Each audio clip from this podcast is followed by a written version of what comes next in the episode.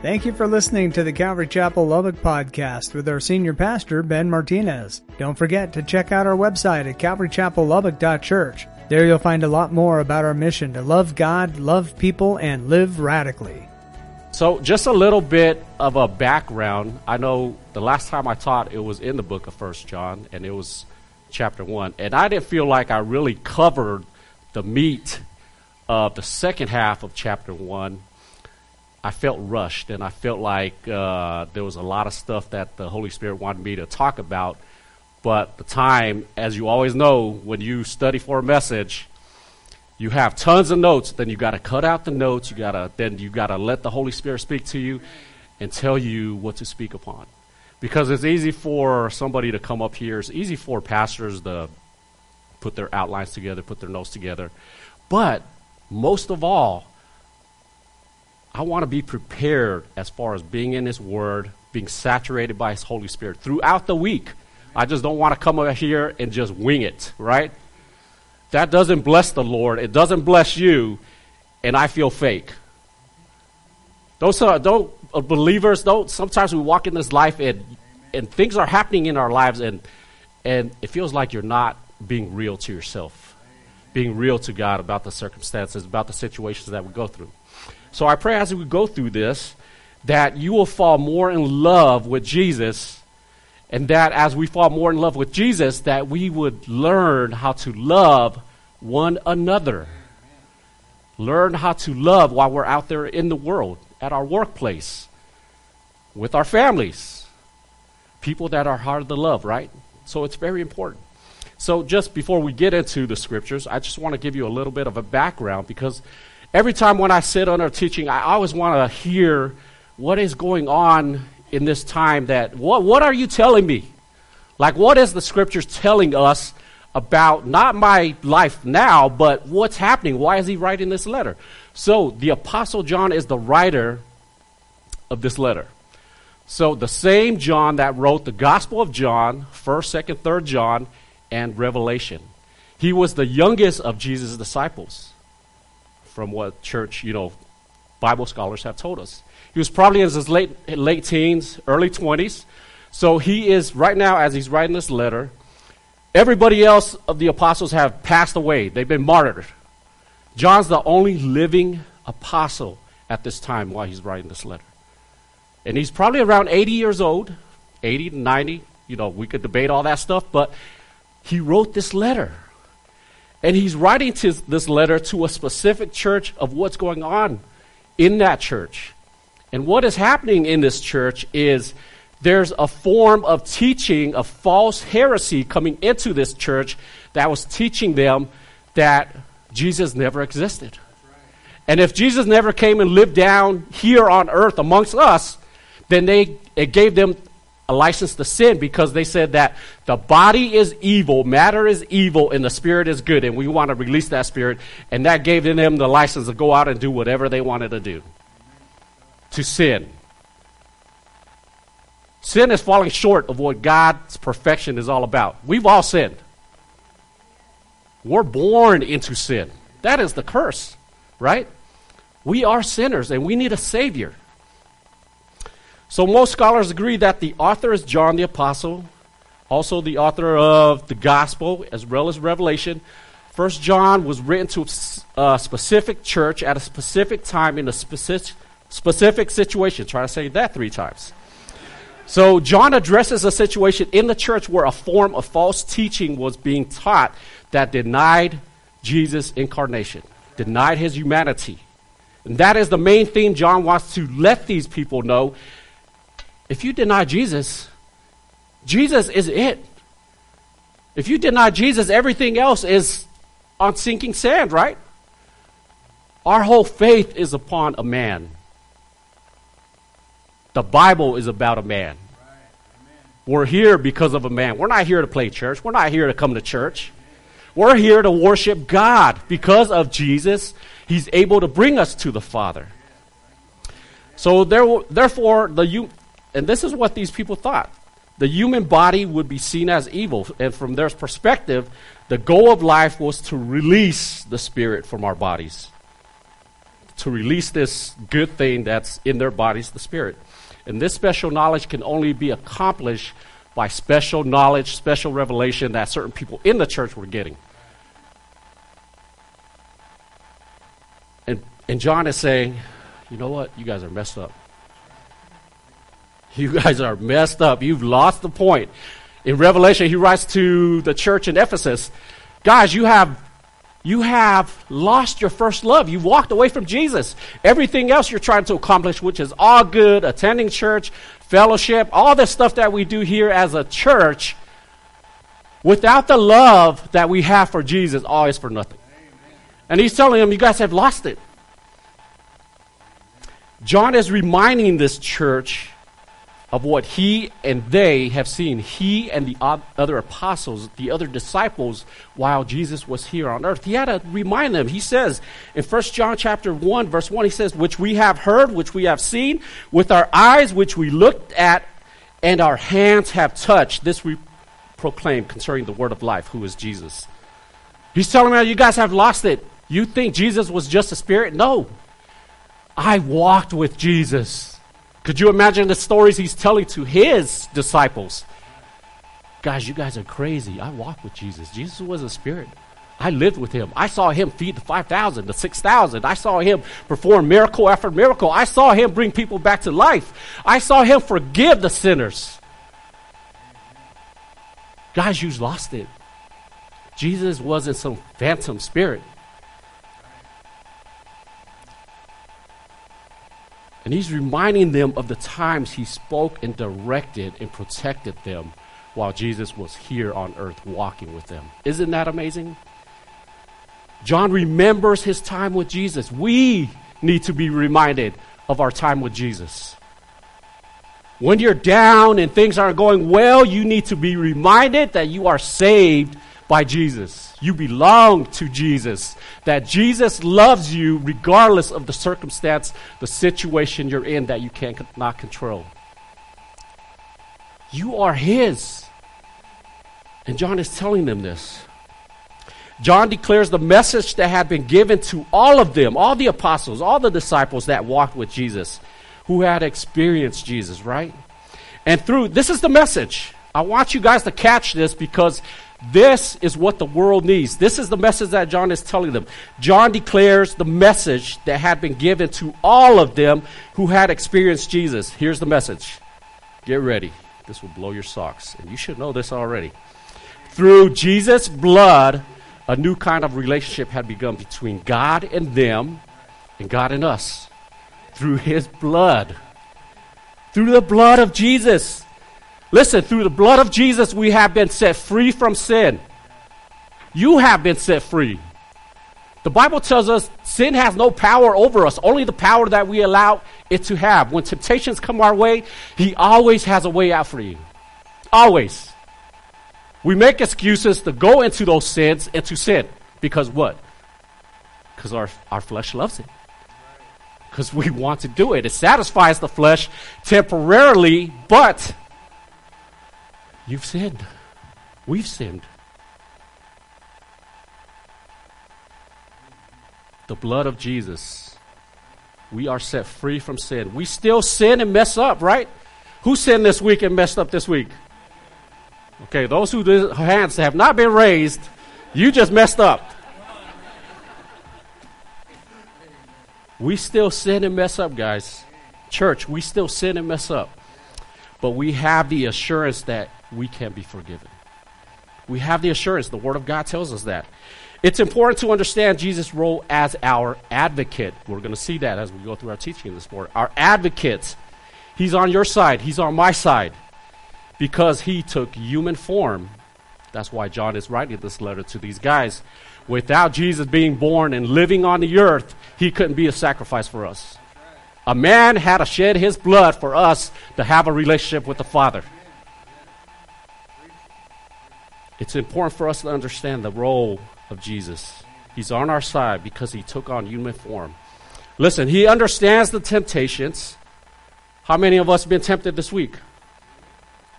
You know, I'm at work and I work, I, I supervise a certain area at my position and I deal with customers. Not only do I deal with customers, I have to deal with the sales staff.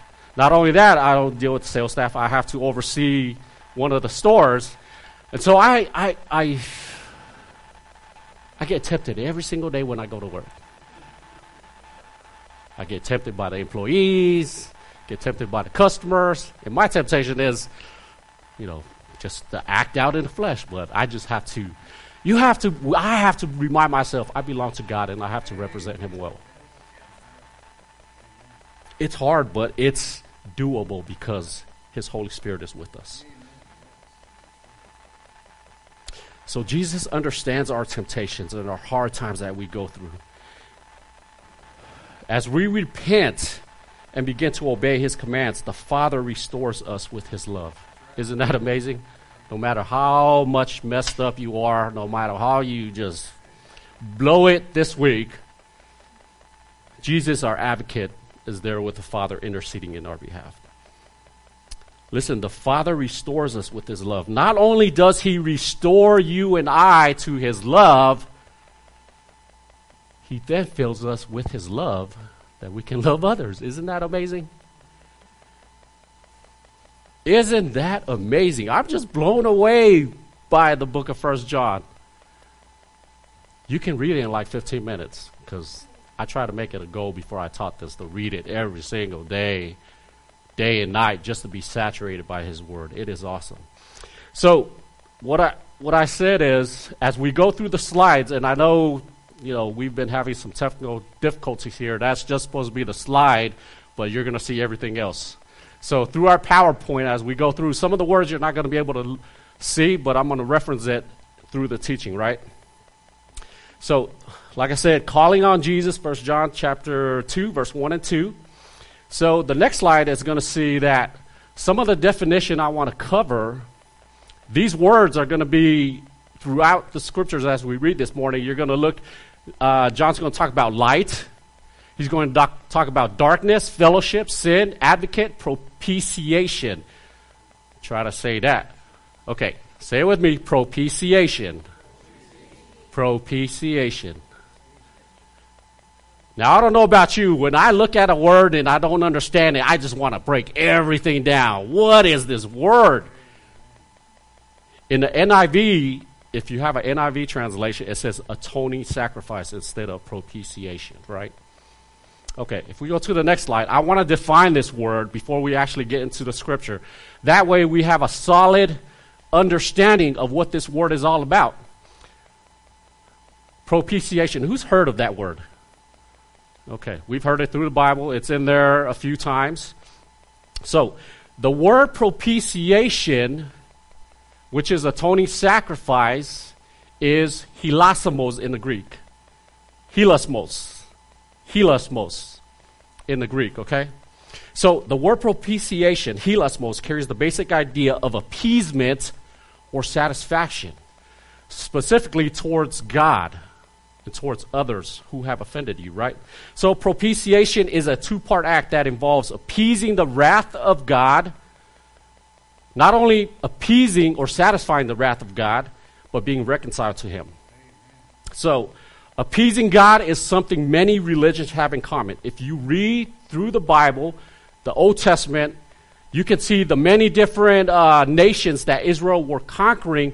They had these gods and they would appease them or make propitiation to them because they want to satisfy their God. And that was a sinful thing to do because there is only one true God. They were doing this so that they could have favor with their false God so they can conquer the other nations. But God used Israel to come in and clean these nations out because of their false view of what was going on. So they were sacrificing, if you read you know, the Old Testament is full of stories, full of what we see happened before Jesus came here on earth.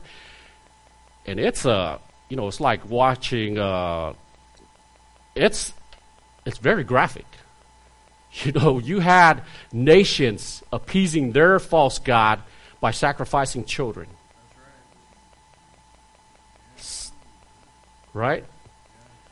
By sacrificing something. So, appeasing God is something many religions have in common.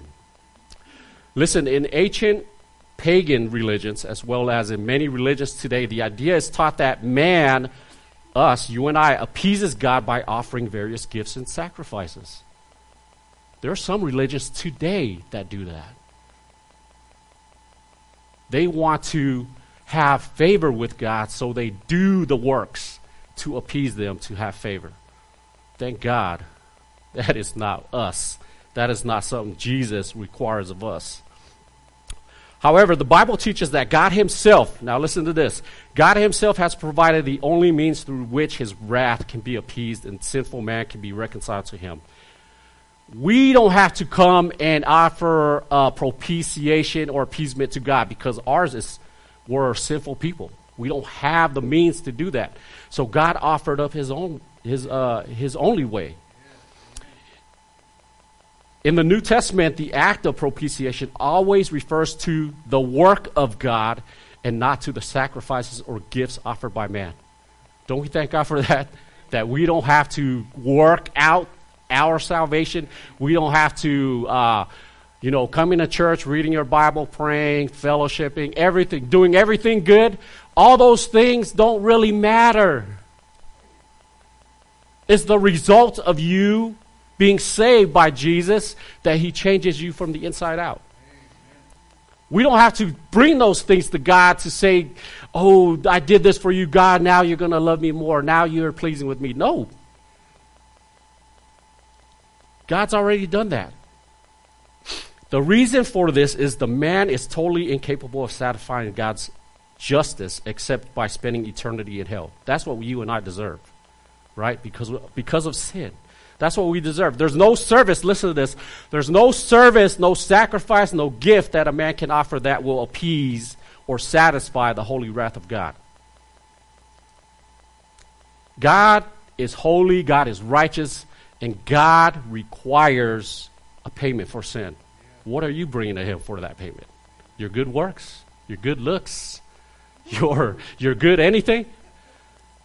Doesn't satisfy the wrath of God. There's only one thing only one person Jesus. He is the only one that can satisfy that. Jesus is the only satisfaction or propitiation that could be acceptable to God. And that could reconcile, bring us back to God, to Him, reconcile man to Him, had to be made by God the Father. For this reason, God sent His Son, Jesus Christ. Jesus came into the world in human flesh like you and I. He had to come in human form like you and I. He was the perfect sacrifice for sin to make atonement, the propitiation for the sins of the people. In Hebrews 2:17 says tells us. So this word propitiation is used uh, in several verses to explain what Jesus accomplished through his death on the cross.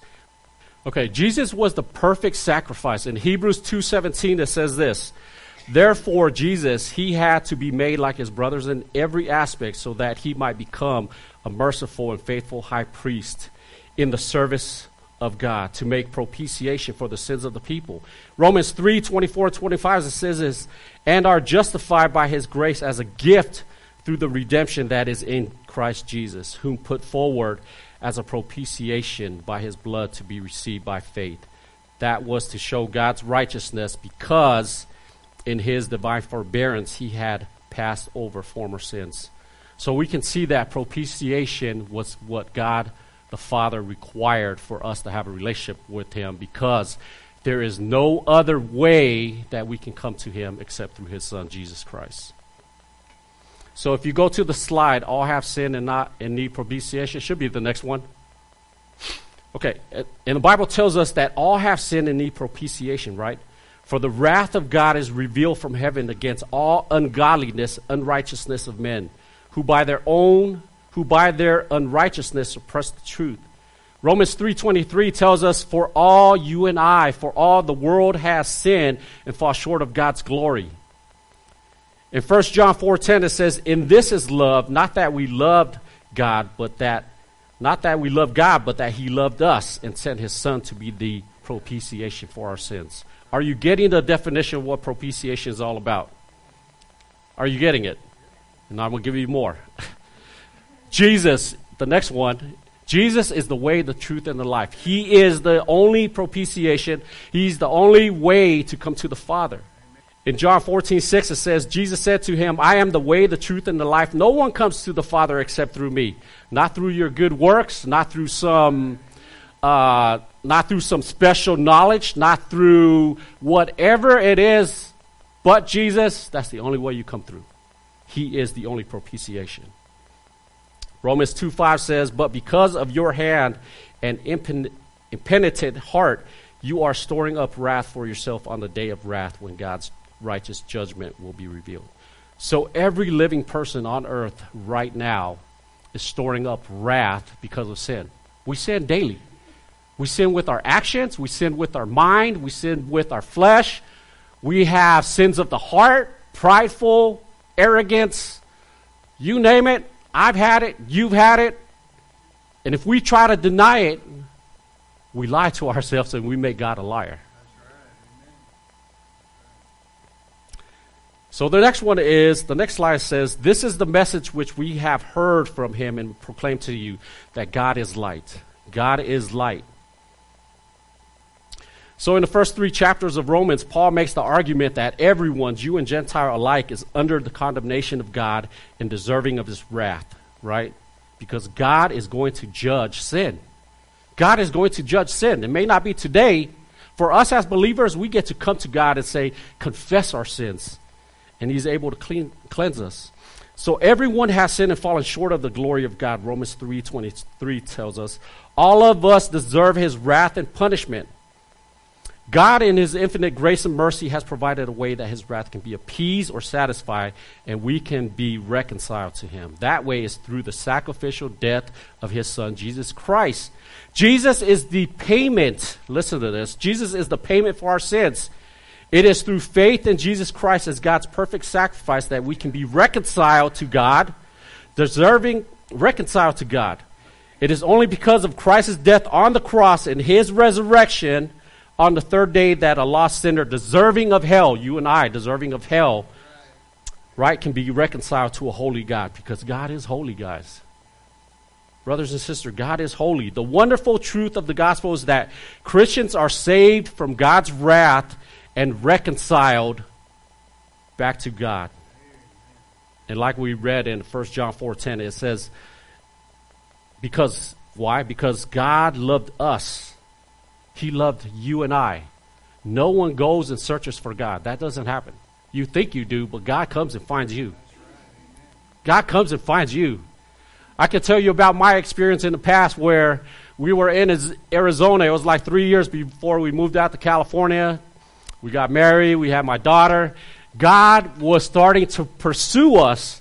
You know, as you, as a child, I, I was raised up in church. It was a Samoan church, and it was very religious, very strict. So then it, I've heard, I heard the gospel back then, but it never, never clicked with me because it was religion. And then in my testimony, God started pursuing me in Arizona. How He brought us out from Arizona to California to be one of my best friends growing up in high school, and He invited me to church. I show, and I know you guys, if you've been here at our church, you've heard me give this, but I don't care. I'm gonna give it to you a thousand times because God is good and He's good in my life. So we moved out to California in January 2000 is where God saved me. But before that, he used a Jehovah Witness to come to our house, our little apartment off of Mill Street in Tempe, Arizona, to study the Bible with me. And I don't know what my wife was thinking. She was probably thinking, "What is this guy doing?" You know, we work opposite shifts, and he would come in the afternoons, and my daughter was I would give her some chicken McNuggets, and she would be over there doing it. And I would, this guy was telling me about the Bible, and we were studying, and God prepared my heart for it. He prepared my heart for that. Moved us out to California, to Oceanside, California. Went into the church. He, my best friend invited me, and I heard the gospel. I didn't hear the message.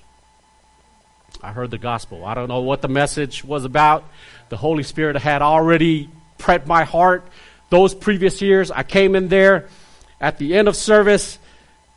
He just said, so, Who needs Jesus? Go ahead and raise your hand up. Just like Pastor Ben does here. And I go, man, that's me. I'm so lost. I was 30 years old. You know, when you think of, when you when you're uh, 30 years old, you think you know it all about everything, but you're really lost. And so I was lost in that church, but God found me. I didn't go looking for God. He orchestrated the circumstances in my life to be out there in that moment. What has He done with, you know, think about your conversion. Think about your transformation. Think when God came to you. You didn't go looking for God. God aligned things in your life for Him to come to save you. And that's how good this Father is. You may be here in church and you're not hearing a thing I say. But the Holy Spirit has prepped you over and over and over again, telling you, you need me. It's by no accident that you are in this building listening to this word, listening to the word of God. God is pursuing you, right? God is pursuing you. If you're lost this morning, you don't have Jesus, God is after you.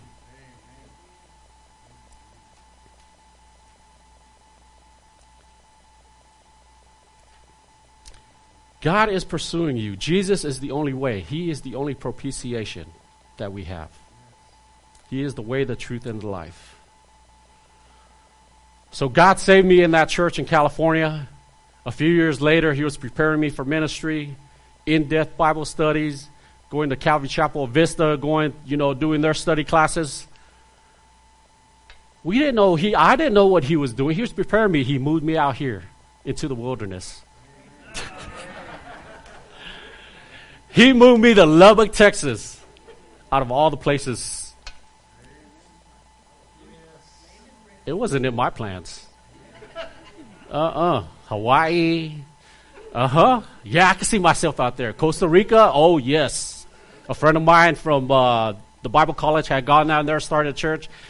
And uh, he said, You should come out here, Soph. Man, I'm starting this thing, and it, it, people are getting saved. Things are moving. And then uh, my brother, he was out in ministry in Hawaii. He calls me, Yeah, you guys should come out here, you know. Yeah, God's doing great work over here. And then my parents were in American Samoa. My father had retired from the military, and they were went back home. And my dad, my mom, just a backstory. My mom had always prayed for his kids to, for them to go in the ministry. I didn't want to do that. I'm in ministry. My brother's in ministry. He's in Seattle ministering up there. That's God's, God's plan. He's pursuing you because He has a purpose for you. He has a purpose for you. And His purpose are perfect. Okay, with that as an introduction, do we know what propitiation is? Yes. Do we have it in, in back? Do intellectually do we know about it? I want to make sure that you know about it because the next scriptures we're going to cover is about 1055. We're going to go about 20 more minutes. The next scriptures we're going to cover is the Word of God, but I wanted to make sure that you understand and you know what propitiation is. And I pray that through this teaching, you will never forget the word propitiation because I've said it like 15 times already. Propitiation. Say it with me. Propitiation. There you go. Okay, let's get into the scripture. And before we go into Romans, I mean, into uh, the book of First John, chapter 2, verse 1 and 2, let's go and pick it up because I, wanna, I want to have a background of this and go in, into those scriptures. First John, chapter 1, verse 6. It should be on the next slide. Next one. Sorry, I jumped ahead of you. Keep going. There we go. First John chapter 1 verse 6. Are you there? Okay. If we're there, it says this. If we say we have fellowship with him while we walk in darkness, we lie and do not practice the truth. I want to key in on the word fellowship, which is highlighted. Fellowship. This word in the Greek is koinonia, meaning fellowship, sharing in common, communion, a partnership. So John is saying if we say that we have a partnership, if we have communion, if we're walking with God, While we walk in darkness, we lie and do not practice the truth. Right? Walking in darkness refutes the claim that we have fellowship with God and demonstrates the lack of genuine salvation. You cannot be a Christian and continuously practice sinful habits. You cannot. You cannot. I'm telling you. I tried. It's you can be it'll make you the most miserable Christian there is. Cuz you realize how much grace, how much favor that God has for you, but you are just being disobedient. You cannot walk in darkness and claim to be a follower of Jesus. True fellowship with God is walking in the light and practicing biblical biblical truth with others, right? The very the next slide says 1 John verse uh, 1 John 1 7 says this, but if we walk in the light as he is in the light, we have fellowship with one another. And the blood of Jesus, his son, cleanses us from all sin. The blood of Jesus, his son, cleanses us from all sin. In him, in Jesus, we have redemption through his blood, the forgiveness of our trespasses according to the riches of his grace in Ephesians 1 7. 1 Peter 1 19 says, But with the precious blood of Jesus Christ, like that of a lamb without blemish or spot. In Revelations 1 5, it says, And from Jesus Christ, the faithful witness, the firstborn of the dead, the ruler of, of the kings of the earth, to him who loves us and freed us from our sins and by his blood. So we can see that Jesus had to be born a man. He had to be like you and I in order to have the perfect propitiation, sacrifice for you and I. He couldn't have just been a spirit because God the Father wouldn't be satisfied with that as a propitiation, right? He had to be human form. He had to be living like you and I. We all bleed. When we die, that blood ceased to be life. So we can see that the scriptures is telling us the blood of Christ is power. The blood of Jesus is what saves you and I. Somebody had to shed their blood. It couldn't be you, it couldn't be anyone from the past because they were all sinful people. Not King David, not Billy Graham, not Pastor Chuck Smith, not Sproul's, not any theologian, not anybody that wrote many, many books. Their blood wasn't the satisfaction. Only Jesus' blood was able to satisfy the wrath of God. The blood of Jesus cleanses us from all sin. His blood cleanses us from all sin, guys. The blood is power. The blood is the power that saves us from, from going to hell, from sin. The blood saves us, it cleanses us, it empowers us to live this life. Amen? Okay, 1 John 1 7.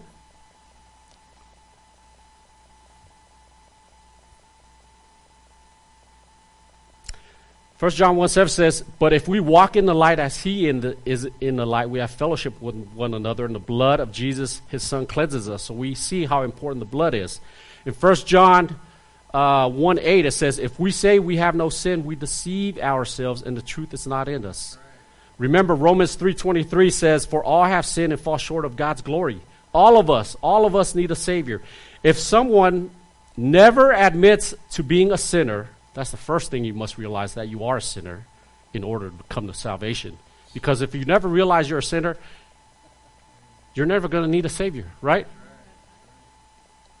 If someone never admits to being a sinner, salvation will never happen. False teachers during this time walk in darkness and went so far as to deny the existence of sin nature in their lives because they only believe, oh, we're good because we have the Spirit in us so we can live whatever we want to do. They were deceived about being sinless as they led others to follow. Do not be deceived, church. Walk in, walking in darkness refutes the claim that we have fellowship with God and demonstrates the lack of genuine salvation. But true fellowship is walking with, you know, is God. God is walking in the light and practicing biblical truth towards one another. 1 John 1 9 says this If we confess our sins, he is faithful and just to forgive us our sins and to cleanse us from all unrighteousness. In Psalm chapter 32, 5, David writes, I acknowledge my sin to you, and I did not cover my iniquity up. I said, I will confess my transgressions to the Lord, and you forgave the iniquity of my sin.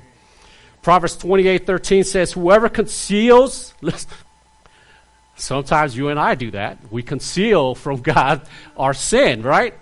It's foolish of us to do that because He knows everything. He knows what's going on in your life. He knows what's in your heart. He knows the struggles that you're going through. He knows the temptations that you face. He knows the vices in your life. He does. Our part is agreeing with God. Yes, God. Yes, I'm a sinner. I need a Savior. We agree with God. We confess, we agree with God that we are sinners and we are lost. As believers, we need to confess to God, right? Confess your struggles with God. Confess your, your relationship troubles. I confess them all the time. Me and my wife get into a spat. Uh, Yeah, yeah. we try to we try to make ourselves look better, but God says just confess. Not only confessing to God, confess the the one you've heard. And she could testify that I need to do a lot better job than that. Hey, I'm a sinner. I need confession. I need to go to Jesus. I need to call on Jesus for that. You also need it too. You're as messed up as I am.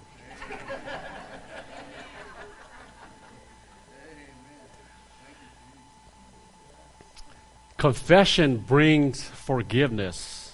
Confession brings cleansing, according to John 1 9. Confessing our sins, He forgives us and He cleanses us from all unrighteousness. If you're here this morning, I don't care what sin you've done. Look in the Bible, see what King David did. Have you committed greater sin than he has? Look at Solomon. Talk about a womanizer. And that's some, you know, sexual immorality. Throw all the sexual sins in there. The Bible talks about it because people have problems with it. As a man, I know exactly what that is. You, as a person, know exactly that what that is. I'm not going to say, you know, you have your vices, I have my vices. We need to go to Jesus.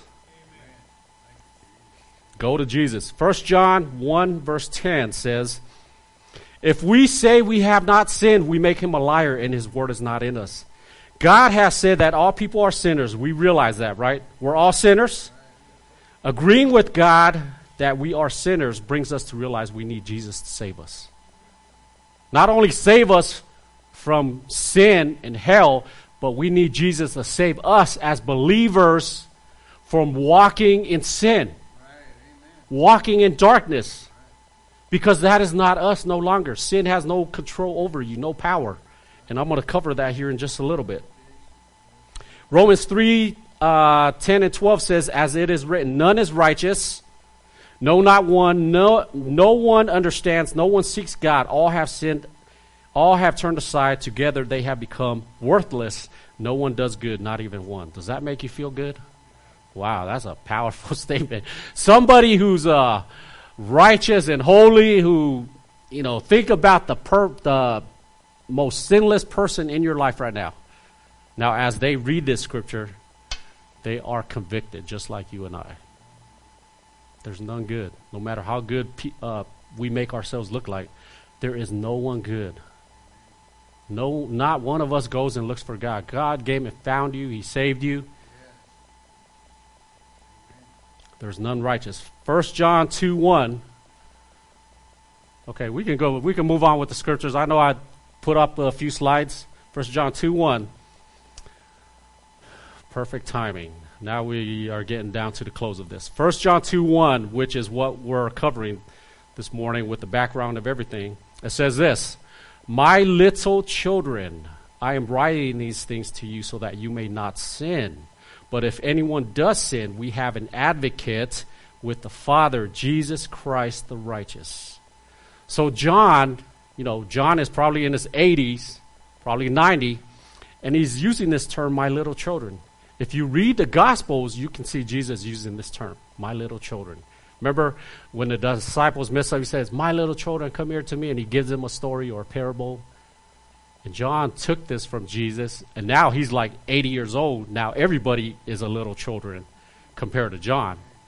You know, John is like the OG of the apostle. He's the last one left, and everyone is, you know, it's like people when t- people talk about growing up with people. Oh, he's an OG. He's an OG, and then all the new new people are coming up. Yeah, you're a young one. It's just like that. Oh, my little young guys, you know nothing. Let me tell you about something. it's a term of endearment. John is writing this to his disciples, to the people he's trying to teach. He says, My little children, I'm writing these things to you so that you may not sin. That you may not sin. Are you hearing that this morning, church? Acknowledge and confess sin. Christians are not powerless against sin. We are not powerless against sin. We give sin and Satan way too much power in our lives. You are not powerless to sin. Grace and confession does not give us a license to sin.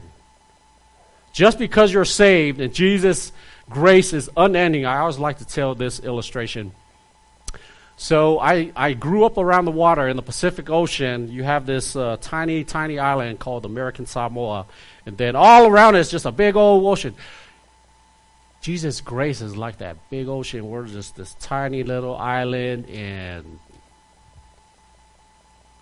let's not take advantage of the ocean of grace for us to go swimming in gutter, right? Let's not take God's grace and give us the okay to be sinful. If you are doing that this morning, stop. I'm not telling you to stop. The Word of God is telling you to stop. It's telling me to stop. Stop. If you are practicing sinful things in your life, and you know what that is, I know what that is for me. Stop. That's not walking in light, that's walking in darkness. Sin is conquered through the power of the Holy Spirit. If you get a chance, I'm not going to go over this chapter, but read Romans 6. It talks about sin and the power of sin and the power that you have in you, the Holy Spirit, to overcome sin. Faith comes by hearing and hearing the Word of God. When we are in the Word of God, when we are saturated by the Word of God, when you are, let me put it like this when you are in love with God, right? When you are in love with Jesus, you don't want to do things that hurt Him. We want to walk in light, not darkness. I'm in love with my wife, and I don't want to do things that hurt her. I don't want to go out there and start womanizing, cheating on her, going on the internet, looking at things I'm not supposed to be looking at, talking to women at, sh- at work, or having relationships other than within my marriage and my wife because I love her. This ring here, I used to never wear a ring because it really bothers me. But, and it's been recently, I just started wearing it because uh, it honors her. I don't need this ring right here to be reminded how much I love her, right? It's just the same thing with Jesus. We don't need nothing else to be reminded how much he loves us. But we get in this word, we pray, we come to church, fellowship, koinonia. We love on another. You notice the illustration? All these actions, it's already in your heart. The outcome is what is being seen. This is the outcome faithfulness. The, sp- the fruit of the Spirit is, lo- I always have to do this in my fingers to make sure I get it all right. The fruit of the Spirit is love, joy, peace, patience, kindness, goodness, faithfulness, gentleness. Here's what we miss at, believer self control. That's the fruit of the Spirit. Are you walking in the Spirit? Are you walking in love? Sometimes it's hard to walk in love, but the Holy Spirit is empowering us to walk in love. Are you at peace this morning? Are there circumstances in your life that happened this week that threw your peace off? You're here this morning being reminded how much God loves you. Now the peace comes back on. It never left you, but you just left it here, right? The peace never left you, you just left it. Because of what? Because of the circumstances in your life. But when you go back and pick it up, it was always there. It's always here, but you left it. Now I'm going to go back and pick it up. Peace. When you're struggling with something in your walks, I've left self control here. It's always here, but I've left it. Now I got it. Now I go back. Self control. Self control for what? Whatever situation you have no control over.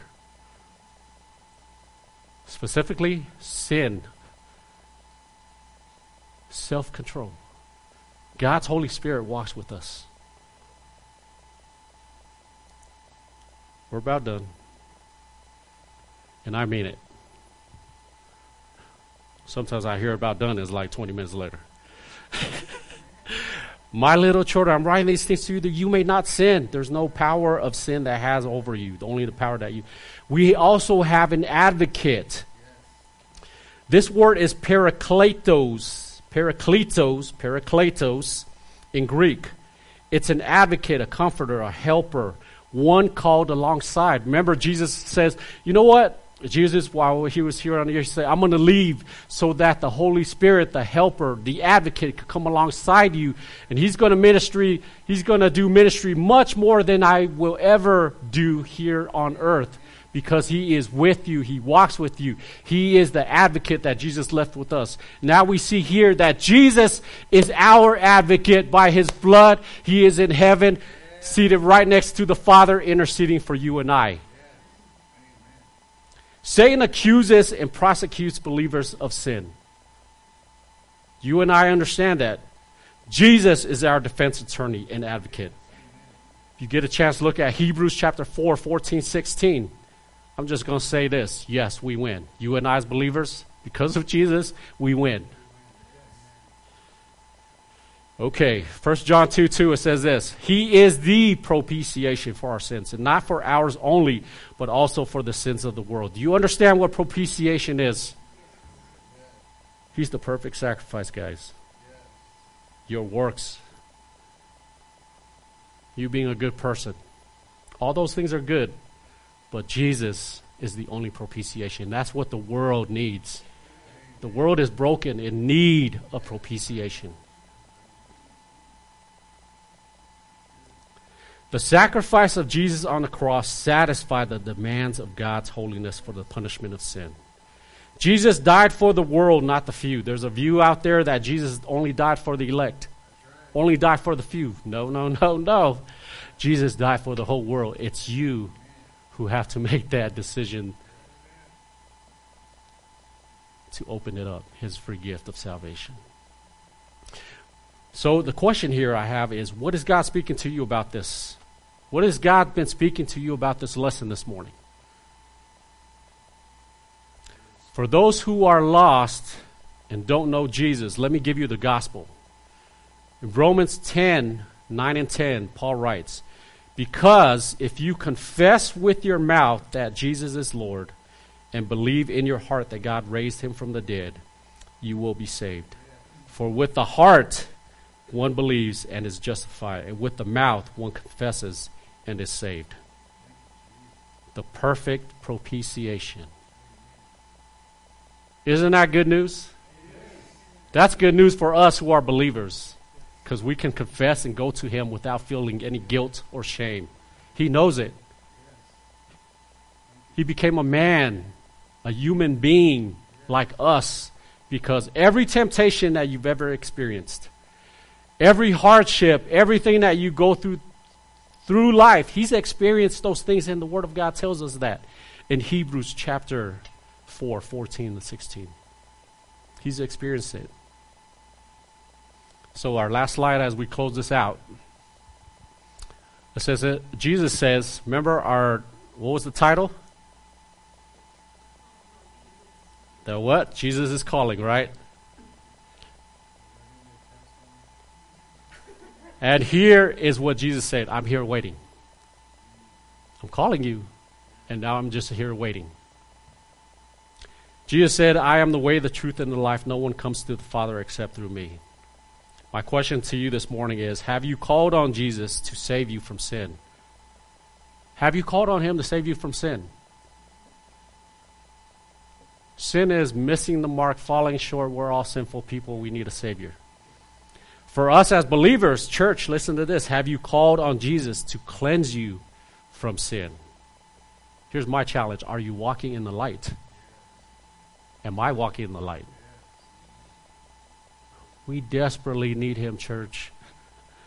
Desperately need Him. The minute, the moment you and I think that we are holy enough, that we are righteous enough, that we are okay, is the minute Satan wants to come in and mess you up.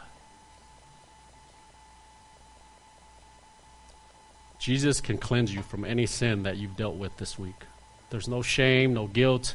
He doesn't lay all the baggage that we lay on people. He says, Come. I'm here waiting. God is good. Amen. Do we all understand propitiation? Make sure when you see Pastor Ben, go up to him and say, Man, I thank God that Jesus is our propitiation. just, just tell him that. Right? I thank God that he is the propitiation for my sin. And he'll go, What? what are you talking about, man? I'm going to pray, and is going to close us out. Talia did a great job up here by herself, did she? I always challenge her, so every time she does awesome, I say, Good job, Talia. It's hard to be up here. Well, anyways, let's go to the Lord in prayer, and uh, we'll close this out with a song. God, Father, we thank you so much that Jesus is the way, the truth, the life. He is the propitiation for this world. The one true, perfect sacrifice that we can come to. I pray for those who are listening to this prayer, God, if they haven't made the decision to follow you, God, to make Jesus the propitiation for their life, I pray that this is the day that they would do that. And for us as believers, that we go to our propitiation, our Jesus, and we confess sin. We confess our struggles, our hurts, our pains. And Father, you are faithful and just to forgive us. And I am so blown away by that. Thank you that we get to be, that we get to walk in the light because you are the light. Thank you that we understand what darkness is. Thank you that you are at work, that you don't just save us, you cleanse us and you prepare us for what perfect plans you have for each and every one of us here, Lord. We're so grateful. I'm so blown away about how much you love us. And I pray, God, that you'll be with us this week, that you give us knowledge and wisdom to live our testimony, that others may see, and give us an opportunity to talk about your Son, Jesus, and invite them to your kingdom. Go before us, order our steps. In Jesus' holy name, we pray these things. Amen. We hope you enjoyed today's message. We'd love to hear from you and see you in person at the church. You can find our contact information, location, and even give a donation at calvarychapellubbock.church. We'll see you next time on the podcast. Until then, may God bless you and your family.